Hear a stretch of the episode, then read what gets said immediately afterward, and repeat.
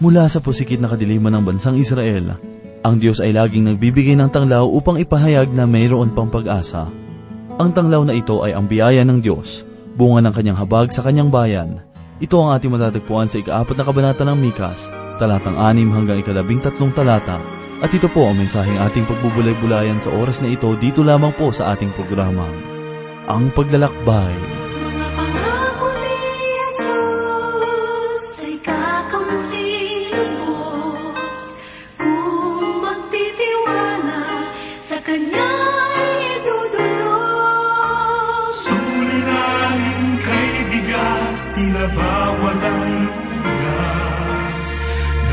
Narito, pakinggan mo ang ako niya sa'yo.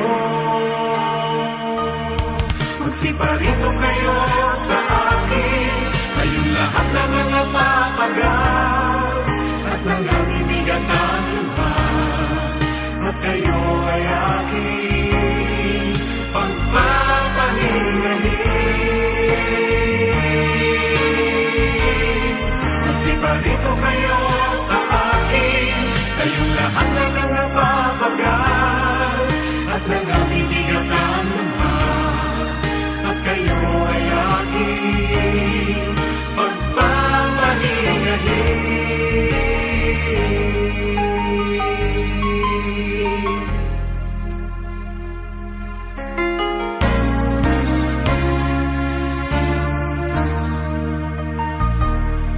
Ito'y pangako matalos sino mang nagnanasang sa Kanya'y magpasako. Ito'y iyong sandigan sa lahat ng panahon.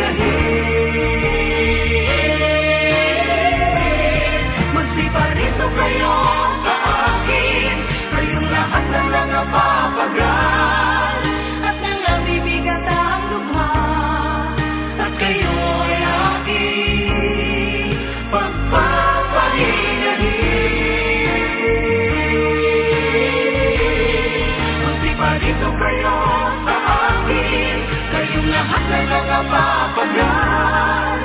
at nangabibigat ang luha At kayo ay aking pagpapahingahin. Isang mapagpalang araw ang sumainyo mga kaibigan at tagapakinig ng ating palatuntunan. Ako po si Pastor Dan Abangco. Samahan po ninyo ako at tayo ay matuto sa banal na salita ng Diyos. Ang paglalakbay sa landas ng banal na kasulatan na ating tatahakin ngayon ay ating matatagpuan sa ikaapat na kabanata ng Mikas, simula talatang anim hanggang labing tatlo. Ang mensaheng ating matutunghayan sa mga talatang ito ay may kinalaman sa kalagayan ng Israel na magaganap sa hinaharap. Ang mga propesiyang ito ay tulad ng umaga at gabi, sapagkat matapos ang madilim na bahagi ng pag-uusig ay papasok ang maluwalhating pag-asa na kaloob ng Mesiyas. Basahin po natin ang ikaanim na talata bilang ating pagpapasimula. Sa araw na iyon, sabi ng Panginoon, titipunin ko ang pilay at titipunin ko ang mga itinapon at ang aking mga pinahirapan. Ang katagang sa araw na iyon ay muling nagpapaalala sa atin na si Propeta Mikas ay patuloy na nagpapahayag tungkol sa milenyong kaharian. Ang titipunin ng mga pilay sa talatang ito ay tumutukoy sa bansang Israel na sangayon sa Panginoon ay ang kanyang mga pinahirapan. Mayroong isang Hudyo na kabilang sa mga nakaligtas sa paghihirap ni Hitler ang nagtanong sa isang kilalang dalubhasang tagapagturo ng ganito at sinabi niya, Pastor, nasaan po ang Diyos sa oras ng aming paghihirap? Bakit hindi niya kami sinagip sa oras ng kamatayan? Sumagot ang pastor, Para sabihin sa iyo ang totoo, ang Panginoon ay naririyan lamang. At marahil, sinisisi mo siya sa malagim na nangyari sa iyong mga kababayan. Sumagot ang Hudyo, Totoong sinisisi ko ang Diyos, at iyan din ang dahilan kung bakit ko pinangahawakan noon ang paniniwalang walang Diyos, sapagkat kung siya ay buhay, tiyak na kami ay kanyang ililigtas. Tugon ng pastor, Kaibigan, hindi. Kayo ay kanyang binigyan ng pagkakataon upang siya ay kilalanin at sundin ng hinggit pa sa amin, sapagkat noong ang inyong bansa ay nagkaroon ng kaalaman sa katotohanan ng Panginoon, ay ang aking mga magulang ay pagano na walang patutunguhan sa buhay. Subalit kayo ay nagtataglay ng liwanag, at ang liwanag na ito ay dinala ng ilan sa inyong mga kababayan sa lahat ng dako ng daigdig upang ang mga hintil ay magkaroon ng tanglaw. Ang bagay na ito ay lubos kong ipinagpapasalamat sa inyo. Ngunit malinaw na ipinahayag ng Panginoon sa inyong mga kasulatan na ang pagkakilala sa Diyos ay mayroong kaakibat na pananagutan. Ang pagtalikod sa Kanya ay laging may bungang kaparusahan. Kung babasahin mo ang sarili ninyong mga kasulatan, matutuklasan mong hindi matuwid na sisihin ng Panginoon sa iyong mga paghihirap. Subalit, ang Diyos ay hindi patapos sa inyo bilang kanyang bansang tinawag. Siya ay naglaan ng araw na kayo ay kanyang titipunin upang ipabatid sa bawat isa sa inyo na siya ang Diyos ng sang sinukob at hindi kayo makakatalikod sa Kanya ng walang kaparusahan. Kaibigan ng ating sariling bansa ay dumarating sa katulad na kalagayan ng Israel. Ang ating mga kababayan ay natututo ng ipagwalang bahala ang salita ng Diyos at higit pa rito, natutuwa pa sila itong laitin at maliitin. Ang paghihirap ng Israel ay bunga ng kanilang pagsuway sa Diyos. Hindi dapat ibaling sa Panginoon ang sisi sapagkat ang Israel ang siyang may gawa ng kanyang kapahamakan. Basahin po natin ang ikapitong talata. Ang pilay ay gagawin kong nalabi, at ang mga itinapon ay isang malakas na bansa, at ang Panginoon ay maghahari sa kanila sa mundok ng Zion mula ngayon hanggang sa walang hanggan. Hindi pa kailanman naganap sa mahabang kasaysayan ng Israel ang pambansang panambahan sa Diyos, Tanging ang mga tinawag na nalabi lamang ang mayroong taus-pusong pagsamba sa Kanya. Sa totoo lang, tanging ang mga nalabi ng mga Israelita na nagmula sa Ehipto ang siyang nakapasok sa lupang pangako. Halos lahat ng mga Israelitang lumabas sa Ehipto ay nangamatay sa ilang at tanging ang kanilang mga anak ang pumasok sa kanaan. Ang Diyos ay laging nag-aalaga ng mga nalabi. Maging sa panahon ni Propeta Elias, ay mayroong mga tapat na mga nalabi na iningata ng Panginoon. Subalit ang katotohanan ito ay hindi batid ni Propeta Elias, kung kaya't sinabi niya sa Diyos sa ikalabing siyam na kabanata ng unang hari talatang sampu ang ganito. Sinabi niya, ako'y naging napakamanibughuin para sa Panginoon, sa Diyos ng mga hukbo, sapagkat pinabayaan ng mga anak ni Israel ang iyong tipan, ibinagsak ang iyong dambana, at pinatay ng tabak ang iyong mga propeta.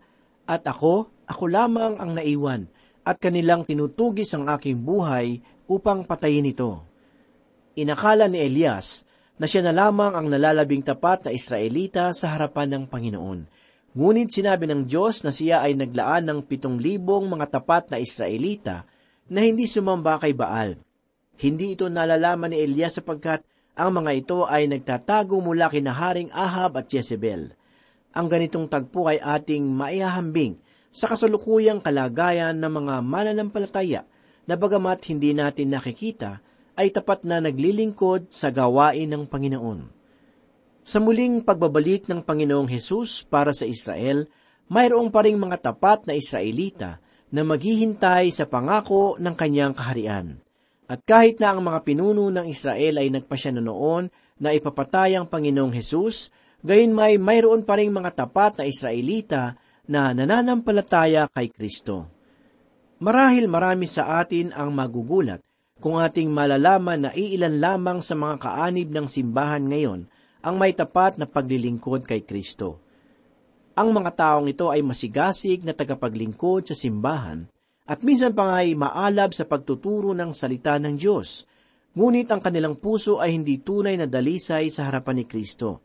Ang sabi sa ikalabing dalawang kabanata ng aklat ng Hebreyo talatang anim ay ganito, Sapagkat dinidisiplina ng Panginoon ang kanyang minamahal at pinarurusahan ang bawat itinuturing na anak. Ang bawat taong naging kabilang sa pamilya ng Diyos ay dumaraan sa apoy ng pagsubok. Kung ikaw man ay mayroong isang uri ng metal na iniisip mong ginto, ipapasuri mo ito sa pugon upang mapatunayan ang kanyang tunay na anyo ang pag-uusig at pagsubok ay pinahihintulutan ng Panginoon sa kanyang simbahan upang mapatunayan at mahayag ang tunay niyang mga tagapaglingkod. Kaya hindi naman, tungkol sa bansang Israel, naniniwala akong ang bansang ito ay mayroong mga kasalukuyang mga tapat na Hudyo na higit pa sa ating nalalaman. Maging ang mga bansang naabot ng Ebanghelyo ay mayroong mga tunay na mananampalataya na may mga nagniningas na katapatan kay Kristo, bagamat sila ay walang kinabibilangang lokal na simbahan.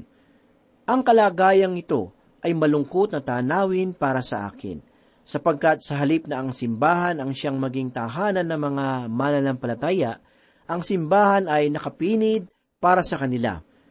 Kaibigan, ang salitang nalabi ay napakahalagang bagay sa banal na kasulatan. Huwag nawa natin itong maliitin sapagkat nang dahil sa mga nalabi ay nananatili pa rin ang Israel. Sa panahon ni Propeta Mikas, nais ipabatid ng Diyos na ang mga pilay ay kanyang gagawing mga nalabi. Muli niya itong titipunin at gagawing isang makapangyarihang bansa. Ang sabi pa sa ikawalong talata ay ganito, At ikaw, o tori ng kawan, na burol ng anak na babae ng Zion, ito sa iyo'y darating, ang dating kapangyarihan ay darating, ang kaharian ng anak na babae ng Jerusalem. Ang lupain marahil ang siyang pinatutungkulan sa talata. Ipinapaalala sa kanila ng Diyos ang nakaraang kalagayan ng kanilang lupain sa ilalim ng pamumuno ni Haring David at Solomon. Ang panahong iyon ay tunay na masagana at matagumpay, subalit mayroong masigit na paghahari ang kanilang mararanasan sa panahon ng Mesiyas. Ang paghaharing ito ay dapat nilang asamin at hintayin. Ngunit sa kasalukuyan, kung ang mga Israelita man ay nasa kanilang lupain, ito ay upang ihanda sila sa darating na matinding kapighatian. Ngunit pansinin po natin sa mga susunod na talata, ito ay maihahalin tulad natin sa isang ulap na tumatakip sa maliwanag na sikat ng araw. Pakinggan po natin ang sinabi sa ikasyam at ikasampung talata. Ngayon, bakit ka sumisigaw ng malakas? Wala ka bang hari? Ang iyo bang mga tagapayo ay namatay? Upang ang mga paghihirap ay sumainyo na gaya ng babaeng mga nganak.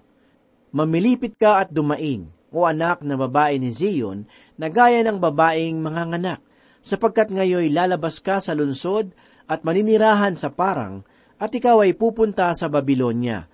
Ililigtas ka roon, Dooy tutubusin ka ng Panginoon sa kamay ng iyong mga kaaway.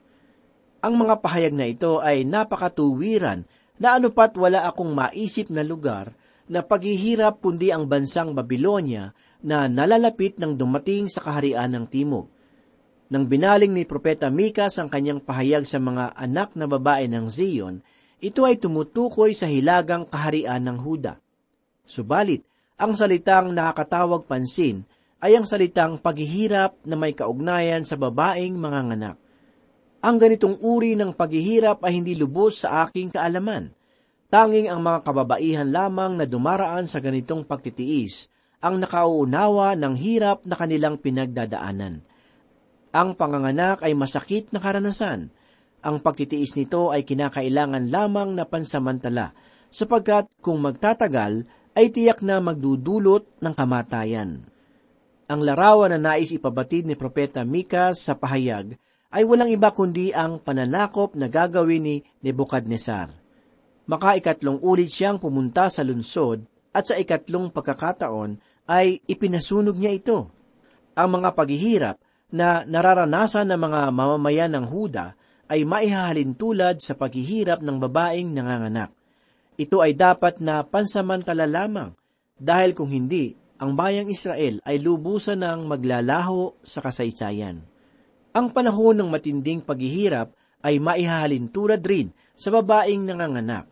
Sinabi ng Panginoong Hesus sa ikadalawampu at apat na kabanata ng Mateo, talatang dalawampu at dalawa ay ganito, At kung hindi paikliin ang mga araw na iyon, ay walang makakaligtas na laman, subalit alang-alang sa mga hinirang ay paiikliin ang mga araw na iyon. Ang sabi pa sa talata, sapagkat ngayoy lalabas ka sa lunsod at maninirahan sa parang at ikaw ay pupunta sa Babylonia. Noong sinakop ni Nebuchadnezzar ang lunsod, ang mga nalabing mga mamamayan ay tumakas at nagsikap na mamuhay sa mga kakahuyan. Subalit hindi naglaon ay dinakip rin sila patungong Babylonia. Sa mga naunang talata ay ating mababasa ang mga propesiya patungkol sa pananakop ng bansang Assyria at ng Babylonia. Subalit sa mga susunod na talata ay ating mababasa ang pahayag tungkol sa darating na kaligtasan.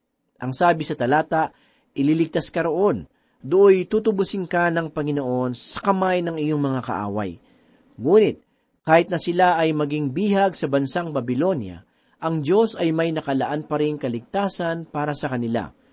Isang patotoo mula sa kasaysayan tungkol sa bagay na ito ay ating matatagpuan sa ikaapat na put-apat na kabanata ng Isayas talatang dalawampu at walo at ikalawang kronika, kabanatang tatlumpu at anim talatang dalawampu at dalawa hanggang dalawampu at tatlo.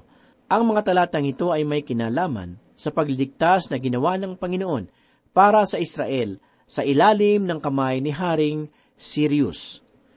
Ang mensaheng nais ipabati ni Propeta Mika sa tagpong ito ay ang katotohanang ang matinding kapighatian ay magtatapos. Ang bawat paghihirap at pagtitiis ng Israel ay magwawakas sa kagalakan. Sa susunod na mga huling talata ay ating matutunghayan ang masigit pang lumalawak na propesiya ni Propeta Mikas. Ang kanyang mensahe ay natutuon sa panahon ng matinding kapighatian lalo tigit sa digmaan na magaganap sa Armageddon. Basahin po natin ang ikalabing isang talata na ganito po ang sinasabi. At ngayoy maraming bansa ang magtitipon laban sa iyo, na nagsasabi, hayaan siyang malapastangan, ituan natin ang ating mata sa Zion. Ang maraming bansa na tinutukoy sa talata ay nagpapatunay na ang paksa ni Mikas ay nagbago. Kapansin-pansin ang maraming bansa na nababanggit sa talata ay sinasambit rin ng mga propeta sa kanilang mga kasulatan. Ilan sa mga halimbawa ay ating matutunghayan sa ikatlong kabanata ng Joel, ikalabing dalawa at ikalabing apat na kabanata ng Sakarias, at sa ikatatlumpu at walong kabanata at ikatatlumpu at siyam na kabanata ng Ezekiel. Lahat ng mga pahayag sa mga kabanatang ito ay may kinalaman sa digmaang magaganap sa Armageddon sa panahon ng matinding kapighatian. Ang sabi pa sa ikalabing dalawang talata ay ganito, Ngunit, hindi nila alam ang mga pag-iisip ng Panginoon. Hindi nila naunawaan ang kanilang mga panukala, sapagkat kanyang tinipon sila na parang mga bigkis sa giikan. Hindi nila nalalaman kung ano ang gagawin ng Panginoon. Ang mga kaaway ay liligid sa Israel na tulad ng isang bulag na walang malay kung ano ang gagawin ng Diyos. Ngunit tungkol sa Israel ay sinabi ng Panginoon sa ikalabing tatlong talata ang ganito, Bumangong ka at gumiik, o anak ng babae ng Zion, sapagkat aking gagawing bakal ang iyong sungay, at tanso ang iyong mga kuko, at iyong dudurugin ang maraming bayan, upang iyong italaga sa Panginoon ang kanilang pakinabang, at ang kanilang kayamanan ay sa Panginoon ng buong lupa. Ang mga bansa ng sanlibutan ay maihahalin tulad sa palay na handa ng anihin. Ang pag-aaning ito ay isa sa katuparan ng Israel. Ngunit sa kasalukuyan, ang bansa ay isang mahina at umaasang bansa sa mga nakapaligid na bansa. Ngunit sa araw ng Panginoong Hesus, ang Israel ay aasa lamang sa kanyang dakilang hari na walang iba kundi si Kristo. Sapagkat sinasabi sa ikapitumpu at limang kabanata ng aklat ng mga awit talatang 6 at 7 ay ganito, Sapagkat hindi mula sa silangan o mula sa kanluran, ni mula man sa ilang ang pagkataas, kundi ang Diyos ang hukom, ang isa'y ibinababa at ang iba'y itinataas naman. Kaibigan, saan magmumula ang iyong pag-asa? Saan magmumula ang iyong kalakasan sa oras ng iyong kapighatian? Sino o ano ang iyong nilalapitan? Kaibigan, tulad ng bansang Israel, si Kristo lamang ang iyong pag-asa at kalakasan. Siya ang iyong kaligtasan na iyong makakamtan sa pamamagitan ng pananampalataya. Hindi paglaho ng mga suliranin ang magbibigay sa tao ng kapanatagan, sapagkat hanggat ang puso ay hindi nahuhugasan ng banal na dugo ng anak ng Diyos, ay patuloy pa rin itong mapapasailalim sa kapangyarihan ng kasalanan. Kaibigan, alalahanin mo ang krus ni Kristo, na ang kamatayan at muling pagkabuhay ni Jesus ang siyang mabuting balita na sa iyo ay magliligtas. Manampalataya ka sa Panginoong Heso Kristo, kaibigan. Manalig ka na ang kanyang kamatayan at muling pagkabuhay ay sapat ng katotohanan na magkakaloob sa iyo ng kaligtasan. Mula pa lamang sa hardin ng Eden ay pinatutuhanan na ng Diyos na ang pagsuway at pagkakasala ay nangangahulugan ng kamatayan. Ang kamatayan sa banal na kasulatan ay nangangahulugan ng pagkahiwalay, sapagkat kung paano ang espiritu o kaluluwa ay lumilisan sa katawang lupa, ay gayon din ang tao sa harapan ng Diyos. Noong si Adan at Eva ay hindi pa nagkakasala, sila ay mayroong malapit at mabuting relasyon sa Panginoon. Ngunit noong sila ay bumagsak sa pagkakasala, ang kanilang relasyon sa Diyos ay naputol at sila ay nahiwalay sa Panginoon. Sa madaling salita, ang pagkakasala sa kanyang tunay na pakahulugan ay nangangahulugan ng pagkakahiwalay sa Panginoon. Ito rin ang dahilan kung bakit tayo ay nasa ilalim ng hatol, sapagkat ang kasalanan ay dapat nahatulan. Ngunit dahil sa kagandahang loob ng Diyos, tayo ay maaaring makalaya mula sa ilalim ng hatol sa pamamagitan ni Heso Kristo na namatay dahil sa ating kasalanan at nabuhay na maguli. Kung pagtitiwalaan natin ang kanyang dakilang gawa sa krus ng Kalbaryo bilang kabayaran ng ating pagkakasala at mananampalataya tayo na siya ay sapat upang tayo ay iligtas, matitiyak natin ang ating daan patungo sa Diyos. Kung ikaw man ay nag-aalala dahil sa mga iyong mga pangangailangan na dulot ng kahirapan, bakit hindi ka umiyak sa Diyos? Ibuhos mo sa Panginoon ang laman ng iyong puso. Isigaw mo sa Diyos ang iyong kalooban. Lumapit ka sa Kanya, ikaw na napapagal at nabibigatan sa iyong mga pasanin at saloobin. Lumapit ka sa Panginoong kaibigan. Ang Diyos ay laging naririyan para sa iyo. Nasa Kanya ang iyong kapayapaan, kagalakan at kalakasan. Mahal na mahal ka ng Panginoon. Ang kamatayan ni Kristo Jesus ang dakilang katibayan na iniibig ka ng Diyos. Hanapin mo sa Panginoon ang iyong pag-asa at pagbabago, sapagkat siya ang iyong tagapagligtas at makapangyarihang Diyos. Ang mga mensaheng iyong napakinggan na galing sa banal na kasulatan ay karanungan na maghahatid sa iyo sa buhay. Ang aral ng Diyos ang siyang nagbibigay liwanag sa ating mga nadidilimang kaisipan dahilan sa kasalanan. Kaibigan, hindi isang kamangmangan ang pagtanggap sa mabuting balita tungkol kay Kristo. Sa halip, ito ay kapangyarihan ng Diyos upang ikaw ay maligtas. Pakinggan mo ang pahayag na sinasabi sa ikasampung kabanata ng Roma, talatang labing tatlo hanggang labing pito. Sapagkat ang lahat na tumatawag sa pangalan ng Panginoon ay maliligtas.